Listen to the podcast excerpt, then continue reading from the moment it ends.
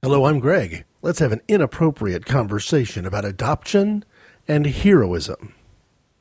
Whether a woman who carries an unwanted pregnancy to term and gives the child for adoption is performing a heroic act.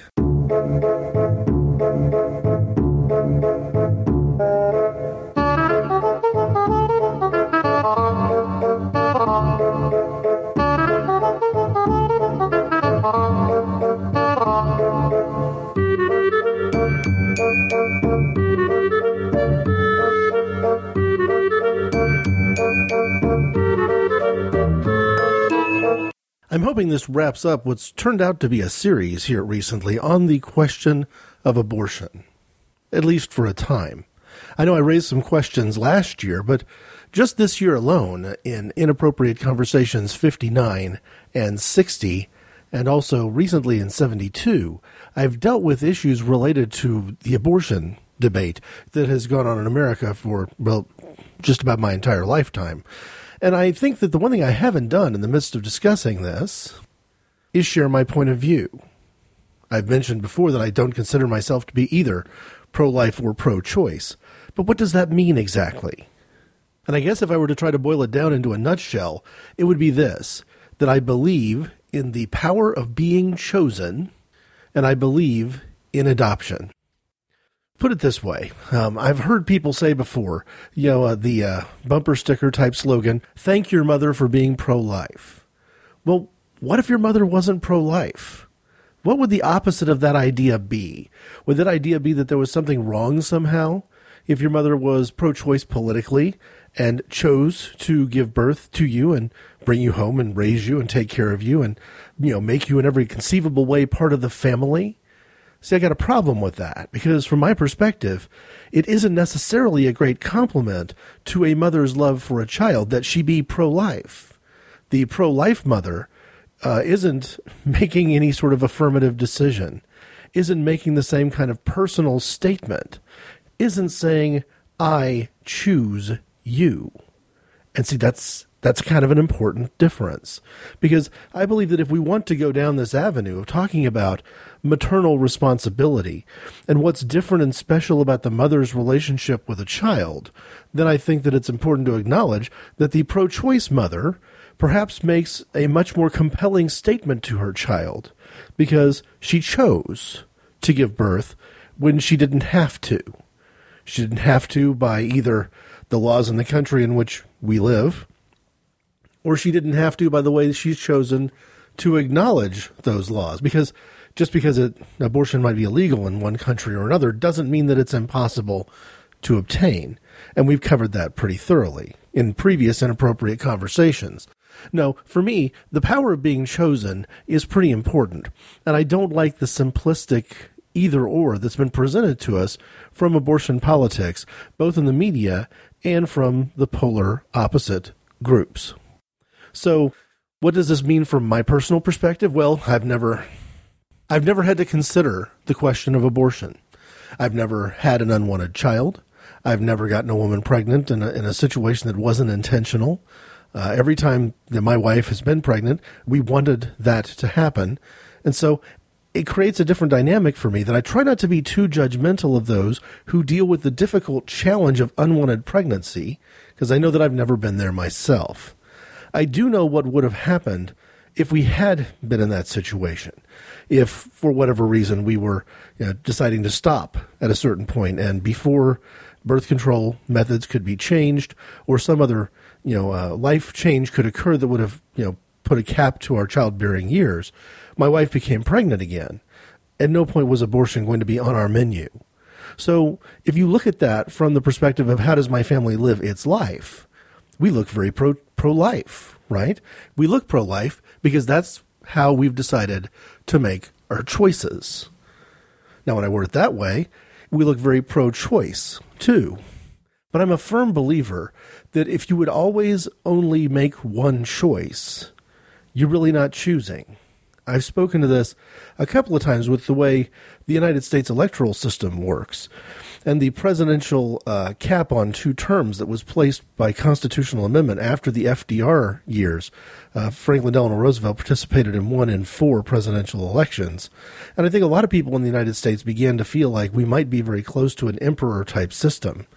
That if you can freely elect a president over and over and over again for the remainder of his natural life, is he still a president? Or are we having the same kind of presidential elections that they had in Iraq during the Saddam Hussein era? I mean, countries that are uh, under the uh, you know fist of a dictator often still have elections. They just have elections where you already know who's going to win it. So I believe that if there is no real choice, if the moment of choice occurs and the decision has already been determined, and that there is no force that can change that, um, then you are you really pro-choice? That's why I view these terms as being almost completely meaningless. That I can be claimed by either one of those groups from a you know philosophical perspective, and those same groups would likely reject me for the political approach that I use to the issue. Let me just put another issue out there to give a sense of why I think this is you know too simple and why I don't like the politics that we've been presented. What about birth control? One of the arguments that you have when it comes to the pro life position is, of course, the Roman Catholic position, which is opposed to abortion and birth control. But there's another much bigger slice that believes that some forms of birth control are okay and other forms of birth control are completely unacceptable. And abortion as birth control is, of course, in the completely unacceptable you know, side of that spectrum. But a lot of times, what you hear is the suggestion that one of the problems with abortion are the future lives of those children who do not get born as a result of abortion, the non births that abortion generates. To which I ask the question what about the non births that birth control generates? If personhood and the future lifespan of unborn children is so crucial, at what point does the more liberal position from the pro life camp fall apart? Because birth control, or even celibacy pose the exact same threat to the non born that abortion does. Now, abortion is, of course, a much more violent answer, a much more clumsy answer, one that is generally unsatisfactory for everyone involved, including the woman who seeks the abortion. But if you leave all of those um, aspects out, whether they be truly just emotional or indeed a genuine response to violent sort of behavior, you still have the same problem. Is it the pro life position that everyone who could have been born should have been born? And I call to mind once again the graph that's not hard to find online that shows the number of millions of people on this planet throughout history and pretty much charts it from roughly the time of Christ until now. And you can see that despite some politically conservative talk about the danger of the you know the the redu- the reduction in the birth rate that Americans aren't having kids at the same rate that a lot of rival nations are. That despite all that sort of talk, the world is producing, um, reproducing at a, at a massive rate and at a greater rate of increase in the last 200 years than at any point before in human history. So, a lot of children who could have been born are being born. But if the rest of them, all children prevented by things like birth control, or voluntary celibacy, or people opting not to get married and therefore maybe not to have kids as well as not getting married, if all of those children were born too, we would probably be facing an apocalyptic situation. Now, there are many who argue that our current population control situation is not as dire as it's been advertised, and that the planet can certainly sustain 10, 12, 20, 30 billion people. I'm not sure I'm persuaded by that. But even if I was persuaded by that, how well could the planet sustain if we had the birth rates that we did 500, 600 years ago with the base population that we do now? None of this, of course, is a justification for abortion. It's simply pointing out that there's a fine line there between mourning the lives that do not get lived due to abortion and seemingly not mourning the lives that do not get lived due to birth control or perhaps being upset over the lives that do not get lived due to chemical forms of birth control, but not barrier forms of birth control. you begin to see the problem, right? So I'm going to sidestep that entire issue and focus instead on what I would do. What would I do if I were young and unmarried and um, had a you know a momentary lapse of judgment and found myself in a situation where I had an unwanted pregnancy in my life to deal with, and that I was not perhaps prepared or equipped or willing for whatever reason to become a father and set up a house, and the woman that I'd you know gotten pregnant was also unwilling, perhaps even more so. Then what would we do? And although I don't feel I have any power necessarily over what someone else does to and with her body, um, whatever influence I do have, I probably would be in favor of the notion of having the child and giving the child up for adoption. Now, I don't think this is something we can force on people, and I'll explain why as we proceed through the show. But if someone were willing to do it, if there were a volunteer for that, I think it would be a very good thing. I think that there's risk involved. There's certainly pain involved, but it's it's a, a very virtuous sacrifice. And what I want to get to as we kind of proceed through this is an essay that I wrote probably good 15, 20 years ago when I made the statement, the claim actually, that having this child and giving it up for adoption is not just a good thing to do, it's not even just a great thing to do. Because of the risk and sacrifice involved, because of the pain that's willing to be ignored and overcome, and because of the life giving nature of the act, it's perhaps a saintly thing to do. Now, I chose those words intentionally, almost provocatively, because I was dealing with a group of people who were by and large Roman Catholic. And Roman Catholicism at the time did not have much patience for anybody who viewed adoption as something special. It was a requirement. It was expected. It was the only thing to do. And therefore, viewing it as in any way heroic was rubbing directly against the politics of the time. And that is the response I got. But the evangelical response has been the same. In fact, what I think I want to do right now, before I proceed, is something I've never done before. I want to put in a sound clip quoting a previous inappropriate conversation. Now, I usually drop in clips to promote other podcasts that I enjoy listening to and uh, music, you know, along the way to introduce different drummers but I want to do something where I'm literally quoting my own voice. So let me introduce it so that I can draw that distinction between now and, uh, you know, three, four weeks ago. Uh, in the program entitled Truth or Consequences for Christians, I quoted the uh, Stand to Reason website and Gregory Koukl's article about Judith Jarvis Thomson and a defense of abortion.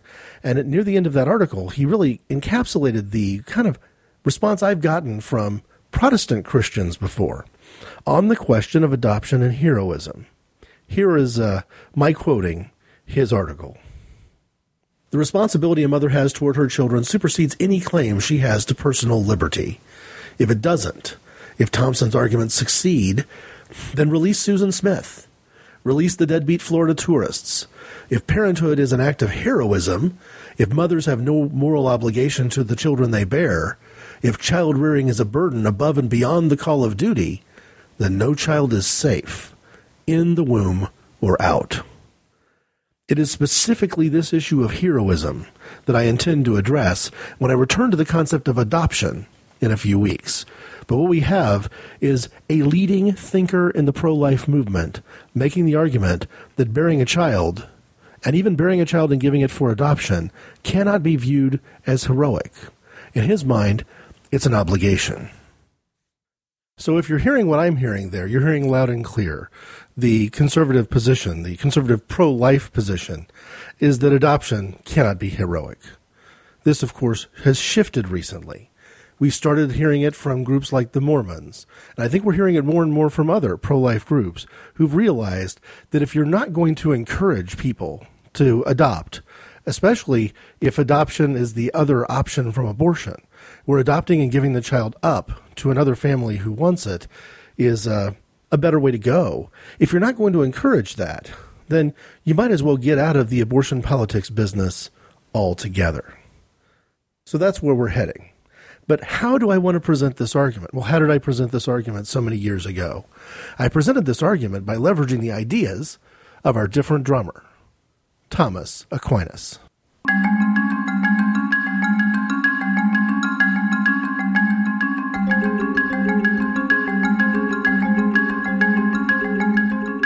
St. Thomas Aquinas has his name because of uh, where he was born. Um, he's St. Thomas of Aquinas. It's not a surname, that uh, last name. Instead, it's an adjective depicting the place that he was born, the castle that he was born in, in that particular part of Italy.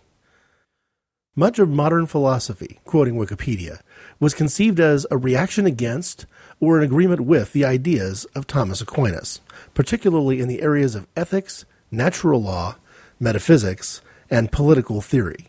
His psychological concepts contribute to the modern understanding of resurrection, and did so in the 1200s, something like 900 years ago, when you would expect the understandings of psychology in particular to be very different than they are today. Aquinas was a theologian. He never considered himself a philosopher and criticized philosophers whom he saw as falling short of the true and proper wisdom to be found in Christian revelation. Quoting, he did, however, have tremendous respect for Aristotle, as do I, and so much so that a lot of what he wrote in the Summas, Summa Theologica in particular, cite Aristotle as simply the philosopher, capital T, capital P, the philosopher. The author appreciates that perspective. Aquinas viewed theology, or sacred doctrine, as a science, the raw material of which consists written scripture and the tradition of the Catholic Church. Faith and reason, while distinct but related, are the two primary tools for processing the data of theology. Uh, kind of a combination of those two tools, really driving theology. Now, as a Protestant, I'm not necessarily taken by the idea that you know Scripture would be viewed as being equal to the tradition of the Catholic Church. To me, Scripture must be supreme and superior over any traditions, particularly the traditions of such a political entity historically as the Catholic Church. But there's a connection to be had between the Protestant theology of John Wesley and this particular encapsulation of how Aquinas viewed theology, because both men refer to the importance of Scripture, tradition, faith, and reason. There have been a couple of different drummers recently, particularly in areas where uh, the writings of an individual have been influential in politics and religion simultaneously, where I've offered a great deal of disclaimer. And I thought I might end up doing that here, but I don't think I will. Part of the reason is I'm going to avoid the areas of Aquinas' writings where I disagree with him. And part of it is because maybe in my you know, advancing years, I've gotten some perspective that has made me somewhat more sympathetic to things in Aquinas' work that I view as mistakes. Just to touch on that briefly, I think anyone who brings a modern understanding to what Aquinas wrote in the 1200s is making a mistake. It is important for us to cut Aquinas a certain amount of slack based on the quality of the science that was available to him at the time. That if he is trying to incorporate logic and reason and science, he is really stuck with the best available data.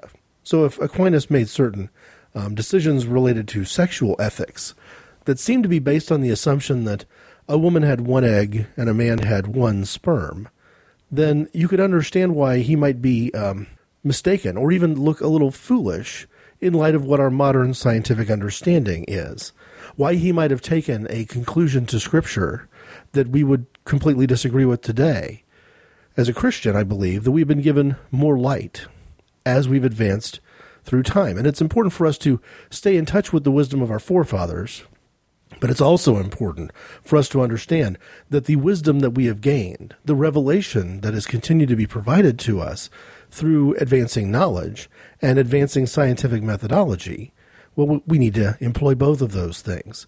But it's unfair to a man like Thomas Aquinas to hold him accountable for knowledge that was not scientifically available at the time. So, calling him a different drummer is by no means um, siding with every one of his arguments. Instead, what I want to do is call Aquinas out as a different drummer to side with his methodology for making those arguments. Specifically, the kind of arguments that he used in the Summa Theologica. I want to quote an online article written by a professor named Joseph G. Trabbic. Um, the website was uh, endofthemodernworld.blogspot.com and an article called How to Read Articles in Aquinas' Summa. Here's quoting the author Trabbic. Among the obvious things for many philosophy and theology professors is how you read an article in Aquinas' Summa. We don't find it at all confusing, or, more precisely, we've forgotten what it is like to be a student when so many things seem so bewildering. We have forgotten that there was a time when Aquinas wasn't so obvious to us, or at least when his literary styles were not. With these thoughts in mind, I thought that for the benefit of anyone who is uncertain about how to read an article in the Summa, I would post the text of a handout on this topic that I have given to some of my classes. Aquinas uses the same format in other texts, such as De Veritate and De Potentia, and with his commentary on um, Peter Lombard's sentences. There are other of his texts where the format is quite different. But sticking with Summa, in the handout, I have included a fictional article that has to do with Armando Galarraga, the Detroit Tigers pitcher, who lost his bid for a perfect game last summer when umpire Jim Joyce blew a call. I wanted to have something very short on the handout as an example, and decided to make up my own article. Since I prepared the handout right after the Galarraga incident, it seemed like a good topic. It's dumb, but it serves the purpose. The basic parts of an article are as such 1. Question. 2. Objections. 3. On the contrary. 4. I respond that. 5. Replies to the objections. Here is a made up article to give you an idea. Question Did Armando Galarraga get a raw deal? Objection 1. It would seem that Detroit Tigers pitcher Armando Galarraga did not get a raw deal when first base umpire Jim Joyce called Jason Donald safe at first and spoiled Galarraga's bid for a perfect game. For Major League Baseball Commissioner Bud Selig has argued that human error is a part of baseball. Objection 2. Further, if anyone got a raw deal, it was Jim Joyce, because, as Augustine says in Contra Omnis 2, Part 3, it is not he who is misjudged who is despised by the fans, but he who misjudges. On the contrary, Tigers manager Jim Leyland says, the players are human, the umpires are human, the managers are human, which can take to mean that everyone always gets a raw deal by virtue of being human. Hence, Galarraga got a raw deal because he is a player and all players are human, as has been said. I answer that raw deal can be predicated both by the cause and of the effect. It can be predicated of the cause insofar as the cause is what is said to bring the raw deal about and it can be predicated of the effect insofar as the effect is the recipient of the raw deal. We conclude then that as recipient of the raw deal, it is certain that Galarraga got a raw deal. Reply to objection 1. While human error can be part of baseball, it does not prove that Galarraga did not get a raw deal, but only that raw deals are only part of baseball. Reply to objection 2.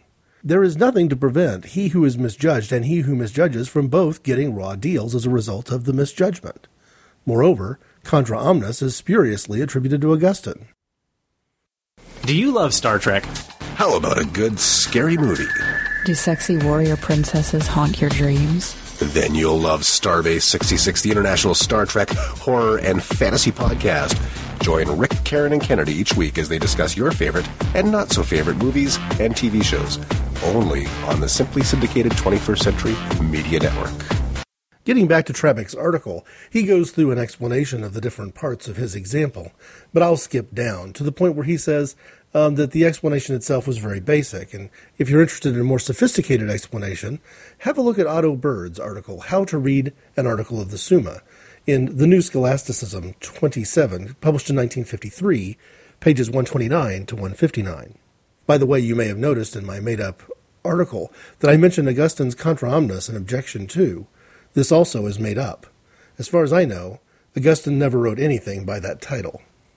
Also, as far as I know, Augustine never said, It is not he who is misjudged who is despised by the fans, but he who misjudges. I add this disclaimer only so as not to upset any Augustine scholars.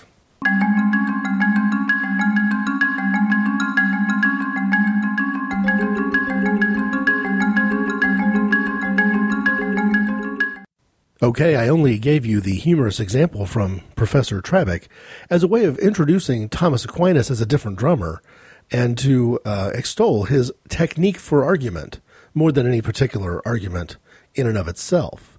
And what I did back a few years ago, when I wrote an article I called Adoptive Samaritanism, was pick up on the concepts of Judith Jarvis Thomson and the idea of good Samaritanism versus minimally decent Samaritanism when it comes to unwanted pregnancy and abortion and adoption.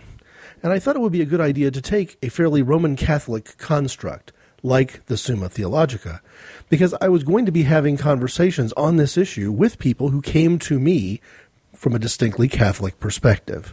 Um, for that reason, I, I use the term saintly. We'll get to that here in just one second. And I use the technique of Thomas Aquinas in probably making an argument that Aquinas himself would, in places, strongly disagree with. But I did so because I thought that it was important for us to unpack some of the emotion. And by using a much more convoluted essay form, it would seem less like a political argument and more like an educational treatise, which was one of the things I was shooting for. And my goal, if I succeeded then, or if I have any success still today, was to make the point that we ought to be embracing the idea of adoption as an alternative to an abortion, but the only way you can do that is to celebrate it as heroic. Here's the argument. Question Whether a woman who carries an unwanted pregnancy to term and gives the child for adoption is performing a saintly act. Objection 1. The woman cannot be performing a saintly act due to the sin she would have committed in order to carry an unwanted pregnancy in the first place. The overwhelming majority of unwanted pregnancies result from promiscuous extramarital sexual relations. A pregnancy resulting from such activities is, at best, careless, and more accurately, negligent. For a woman to conclude that she didn't want the child in her womb belies every notion we have of characteristic sainthood thereby making the resulting action anything but saintly. Objection 2. The woman is performing a morally neutral act because behaviors dictated by natural law lack the miraculous qualities we associate with sainthood. A woman who is pregnant has no natural option to carrying the pregnancy to term. Even if term is miscarriage, her only natural option is to follow her reproductive course. Simply avoiding the unnatural option of abortion does not meet the standard of sainthood, which would include taking a stand above and beyond the call of nature. Objection 3. The woman is performing a morally neutral act because she is doing what is easiest and best for her on a personal level. To give birth after becoming pregnant is the easiest course of action for the woman to take. For her, giving up an unwanted child is the most personally preferable course of action to take. Therefore, the woman is not taking an action which requires any significant sacrifice on her part. Objection 4. The woman is performing a morally neutral act because society has every right to expect this behavior from her. Since, as a given, she is already pregnant by means initiated of her own choosing, society has a right to claim a need for the child, making adoption a non binding necessity. The woman may legally opt to terminate her pregnancy and thereby eliminate the potential for adoption. However, foregoing the opportunity to make the socially preferred choice would make her behavior inadequate or perhaps inappropriate. As a result, someone who avoids inappropriate behavior cannot make any claim that the behavior was consequently saintly in nature. Objection 5 the woman's act is minimally decent. This a reference to Judith Jarvis Thomson's A Defense of Abortion, published in many places, including Philosophy and Public Affairs, Volume 1, Number 1, in 1971, pages 47 through 66 in Princeton University Press. Thomson, writing before Roe v. Wade, introduced the concept of minimally decent Samaritanism to the abortion debate. She concluded that no U.S. or state law requires minimally decent behavior, such as calling an ambulance if you witness an accident. Yet abortion legislation forced Good Samaritanism on pregnant women. Back to objection 5. The woman's act is minimally decent, but not saintly, because she is responsible for both the negative and positive aspects of the problem she is solving. While carrying the pregnancy to term and giving the child for adoption supersede any legal requirements society may have against the woman, the degree to which she exceeds moral standards is minimal. By saving the life of the unborn child through choosing to bear and adopt, she cannot elude her responsibility for placing the child in peril by first becoming pregnant with a child she couldn't keep. In effect, the woman's actions fall short of saintly in the same way we wouldn't crown a man as hero for saving a child from a burning building if we learned that he also was a co conspirator in the arson that started the blaze. In each case, a person judged the circumstances and chose the best possible approach. In each case, the result is only a minimal level of decency. On the contrary, Jesus replied, A man was going down from Jerusalem to Jericho and fell among robbers, who stripped him and beat him, and departed, leaving him half dead. Now by chance, a priest was going down the road, and when he saw him, he passed on the other side. Likewise, a Levite, when he came to the place and saw him, passed on the other side. But a Samaritan, as he journeyed, came to where he was, and when he saw him, he had compassion, and he went to him and bound up his wounds, pouring on oil and wine, and then set him on his own beast, and brought him to an inn, and he took care of him. The next day he took out two denarii, and gave them to the innkeeper, saying, Take care of him, and whatever more you spend, I will repay you when I come back. Which of these three do you think proved neighbor to the man who fell among the robbers? Luke chapter 10, verses 30 to 36. I answer that a woman who carries an unwanted pregnancy to term and gives the child for adoption does perform a saintly act because she meets and exceeds the standards set by the Good Samaritan as described by Jesus Christ. Aside from generally helping the stranger without any support from the priest or Levite, the Samaritan primarily took seven actions. One, he showed compassion, empathy for the man. Two, he cared for his physical needs, specifically injuries. Three, he carried him to safety on his transportation. 4. He spent the night at the man's side, on call, so to speak. 5. He paid for his room, approximately two days' pay. 6. Which, in turn, fed him. And 7. He promised to provide necessary future support. Not uncommon in the parables of Christ, the saintly action comes from an atypical source. The Samaritan in the story is a stranger from a community several miles northwest of Jerusalem. More significantly, Jews viewed Samaritans as mixed people. Many of Jesus' contemporaries held contempt for Samaria. Scripture reveals this clearly in the Gospel according to John.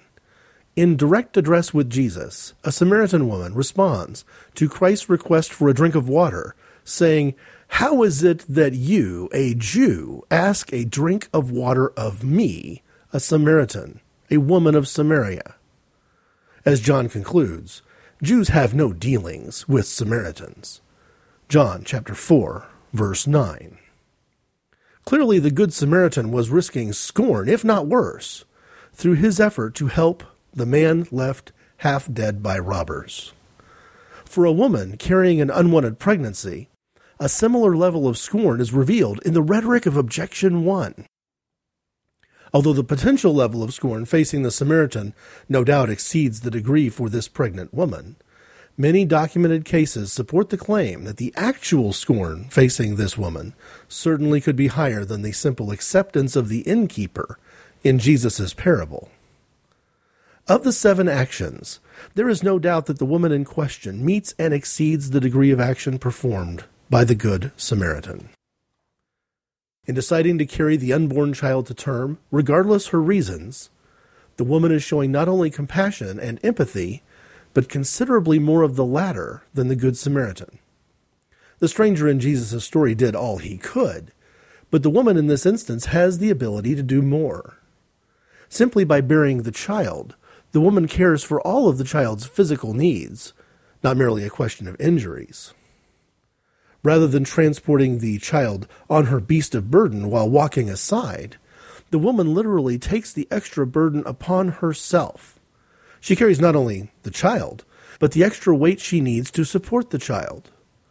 The Good Samaritan was on call for one evening and night. The woman accepts this responsibility of being on call 24 7 for nine months or possibly longer. Her responsibility includes all feeding, which comes not only from her plate, but from her blood. The two denarii that the Samaritan left in the innkeeper's hands was a high expense, but it cannot compare to a year of insurance premiums. Even if we make the huge presumption that the woman in question is married to an obstetrician who can provide her with free prenatal examination and even vitamins, the extra expensive food and a radically different wardrobe far outnumber the financial sacrifices made by the Samaritan. The promise to provide necessary future support is the only action that doesn't compare easily between the Good Samaritan and the woman in question. After all, giving the child for adoption is quite evidently the abdication of future support. The adoption process is more like leaving the half dead man with the innkeeper and telling him to call an ambulance. However, such an assessment of adoption runs in total contradiction to the point of view accepted equally by both parties in the abortion debate. In fact, the view of adoption as a wonderful option that should be encouraged whenever possible seems to be a lonely point of hypothetical consensus between the so called pro choice and pro life groups. It is ironic that both groups are willing to stand together on such a tenuous proposition pro choice groups seem to recognize the necessity of ignoring pro life goals of turning this woman's voluntary decision into a legal mandate that would transform every abortion into a bear and adopt procedure. Pro life groups consistently sidestep the family values dilemma posed by how easily adoption allows biological parents to simply wash their hands of child rearing responsibilities. Of course, Adoption cannot be defined as, as narrowly as these two dilemmas. Yet, pro choice groups do prefer to view abortion and adoption as morally equal choices. And pro life groups do define family values in a biologically nuclear manner that inherently assesses adoption as a necessary evil. This combination reveals how suspect the comparison between the Samaritan's promise and the woman's adoption plans truly are. Nevertheless, these misgivings are not among the objections to the question at hand. The reason? None of the ideological groups involved in the issue find adoption offensive. To the contrary, even those who are most hostile to the actions of the woman in question are eager to grant that adoption is inherently good. Therefore, the woman meets and exceeds the degrees of actions performed by the Good Samaritan. As a result, she is performing a saintly act. Reply Objection 1.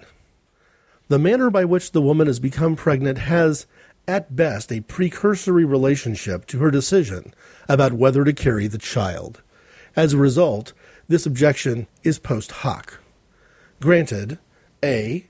A woman who has become pregnant as a result of rape by a man who swears to kill her and kidnap the child after it is born, for example, cannot compare to B a woman who became pregnant as a result of sexual relations so promiscuous she cannot possibly identify the father. It remains true that the course of action taken after either woman learns she is pregnant creates a value of its own. We may decide that woman A is more saintly than woman B because of the contrast in their experiences. The fact remains, though, that both women are making a positive decision worth celebrating. Furthermore, if objection one is valid, then the woman in this instance is left with an unintended pressure to abort the child. After all, most abortions are performed before society at large is aware of the pregnancy. And Roe v. Wade addresses precisely this privacy issue. If the woman, either A or B, faces the ostracism of a scarlet letter, her probable response is abortion. Therefore, objection 1 is invalid due to a false assumption that the cause of the pregnancy affects the value of all subsequent decisions, and due to a false appeal to fear in the form of peer pressure that destroys the saintly decision of adoption over abortion precisely by denying it sainthood. Reply objection 2. Natural law can only be defined accurately as that which occurs in nature. As such, Objection 2 is a false appeal to natural law, because, like it or not, abortion exists. If we presume statistics are true, greater than 1 million abortions are performed every year in the United States alone. We should presume accuracy, in this case, because pro life groups estimate the numbers to be even higher. Beneath the questions about abortion being morally right or wrong, both sides on the issue take it as a given that abortion exists. It has for centuries. The naturalness fallacy applied in Objection 2 would also be used to denounce the use of automobiles and telephones as unnatural, since they have been synthesized by man.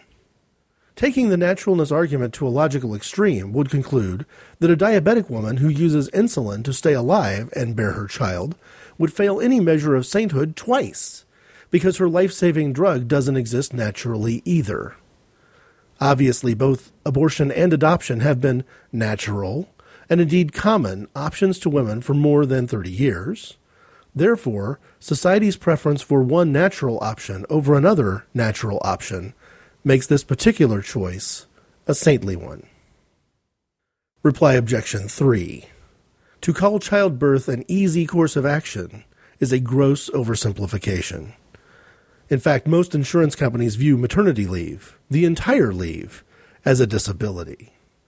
The fact that bearing a child creates extra challenges for pregnant women not faced by women at large precedes any question about the pain and recuperation associated with the process of giving birth. Even to grant that abortion can also be painful and disabling doesn't change the time frame.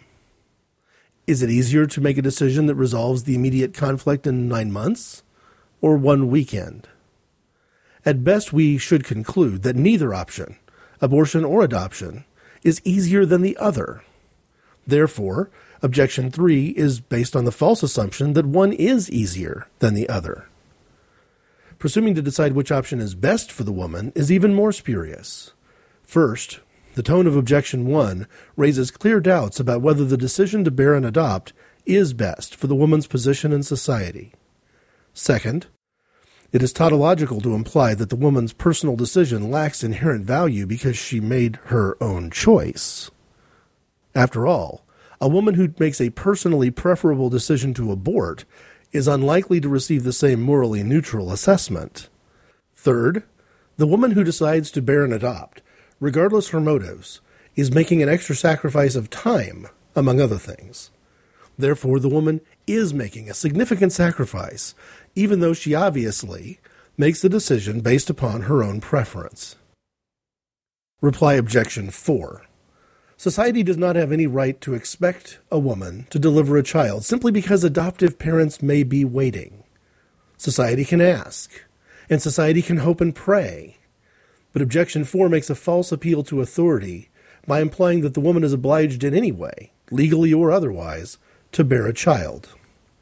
To accept Objection 4 as valid would grant society the right to either A.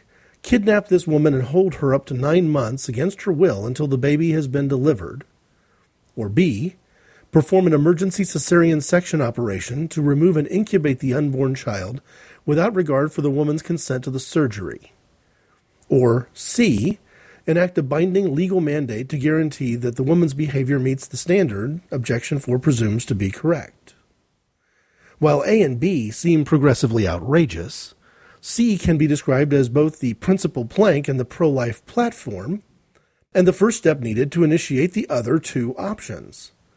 After all, a woman who is forced against her will to carry an unwanted child to term is only given option A or B. Option C only exists as a legal, meaning perhaps a non criminal, way of forcing the woman to choose between option A or B while maintaining the illusion of voluntary behavior where it wouldn't truly exist. Furthermore, The woman in question obviously has motivations that supersede any desire to please society with appropriate behavior. Objection 3 includes the trite observation that the woman is making a decision on her own terms, which she considers best. Since society's ideal would include her keeping and raising the child in her own nuclear family, the woman is clearly not allowing society's ideals to dictate appropriate behavior to her. Therefore, taking the premise of objection 4 as a given, the woman is engaging in behavior that is saintly in nature. Reply objection 5. Presuming that every pregnancy is an act of will by the woman, as objection 5 does, is a post hoc fallacy. The conclusion that the woman is responsible for both the negative and positive aspects of the problem begs the question of how she became pregnant and inaccurately implies the pregnancy to be an act of will. Even if the woman became pregnant through wanton promiscuity, her role in this analogy would be less an arsonist and more someone who smokes in bed and therefore starts an accidental blaze. Frankly, society does celebrate the heroism of individuals who are able to save the children in such unfortunate and self inflicted circumstances. Objection 5 is valid only if the woman engaged in sexual activity precisely with the goal of becoming pregnant with an unwanted child. Otherwise, the comparison to someone who intentionally sets something on fire, by definition an arsonist, simply does not work. The rhetoric of Objection 5 easily supports the conclusion that the woman in question is performing a saintly act. After all, if she is minimally decent, doing enough, regardless how little, to earn credit for performing a good act, where she willfully tried to become pregnant with an unwanted child, it becomes that much easier to praise her if the pregnancy itself was a genuine surprise. And we can take as a given that unwanted pregnancies are, virtually by definition, a surprise to the woman. Evidently, Objection 5 is invalidated because it provides for a level of minimally decent Samaritanism. To make such a lower level of Samaritanism function, Objection 5 would have to provide circumstantial evidence that the woman in question engaged in behavior that falls short of the Good Samaritans. As shown earlier, the woman's only shortcoming is pursuing adoption in the first place. As concluded earlier, supporters of Objection 5 do not want to attack the adoption process, which renders the complaint itself void. Since this woman's actions supersede the Good Samaritan in every other regard, Objection 5's faulty analogy shows that the woman's decision is at least more than minimally decent. She's also very bold. Yes. And um, not afraid to back down. I mean, she stands up to Tarkin Right. on the bridge of his ship. Yep, she And does. says some, something to the extent of um, the more you tighten your grip, the more systems will slip through your fingers. He's like towering over her. Oh, Vader yeah, and she's Tarkin not both. afraid. And she's, n- I think that was a nice choice too. Not only is Carrie Fisher very smart Uh-huh. and um, articulate, but she's small. So it's a Yes. nice contrast to see this small woman be so independent and fierce, you know, Yeah. standing up against so- something that's so much bigger than her.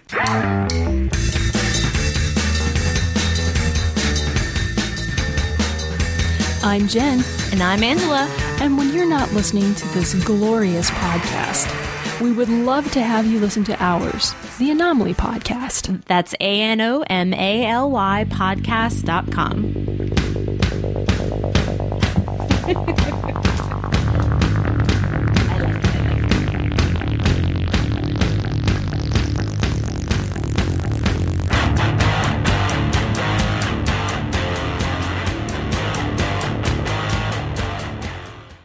I'd like to draw a couple of conclusions. First one of them by way of footnote. In addressing the question of the differences between minimally decent Samaritanism and good Samaritanism, Thomson's view becomes interesting. It illuminates, in fact, a stunning irony.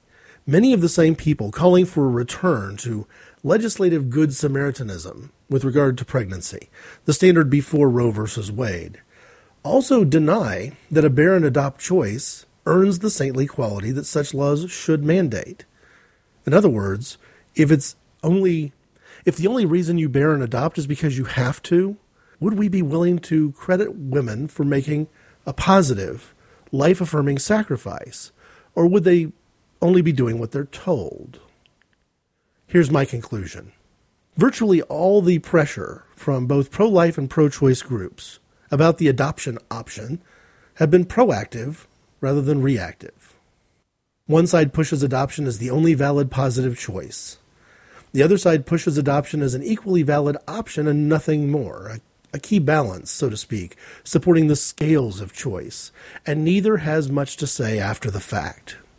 With all the negativity surrounding the abortion debate, no one should be surprised that neither side of the argument spends too much time seeking positive aspects for all of us to celebrate. Yet, the answer to the question whether a woman who carries an unwanted pregnancy to term and gives the child for adoption is performing a saintly act clearly calls for society to fill the vacuum surrounding those women who've made and adopt decisions. Rather than seeking women who regret the decision to abort, pro life groups could deliver a more persuasive message directly to the target audience by pointing to these women whose and adopt approach must be considered heroic. Rather than essentially avoiding the issue of adoption, pro choice groups should also honor these women who chose to bear and adopt, if only to highlight the special sacrifices that these women make and thereby argue that heroism cannot be legislated. Unfortunately, these two subtle aspects of the relationship between adoption and abortion speak volumes about the issue and why it is so problematic. Both sides are hesitant to embrace very openly the women who bear and adopt, for fear of losing ideological ground. Both sides need to learn that viewing adoption as a saintly gesture may be the key to resolving, or at least improving, the social dilemma posed by unwanted pregnancy. I know that I speak probably a lot more about abortion than I do about adoption. Probably the reason is that that's where the action is from a political debate perspective. And that's a shame, because if I'm right, and I'm honest with myself and my view that people who, rather than kill an unborn child, would choose to spend the time and energy to give birth to that child and then give it to a family who is desperate to have children because they cannot have children of their own. If I am right that that is truly an act of heroism, then I probably ought to speak more about adoption than I do. I'll take that under advisement. If you'd like to put some dialogue into this conversation yourself, I can be reached at ic underscore greg at hotmail.com, and show notes are enabled with comments at the website http colon slash slash inappropriateconversations.podbean.com. Thanks for listening.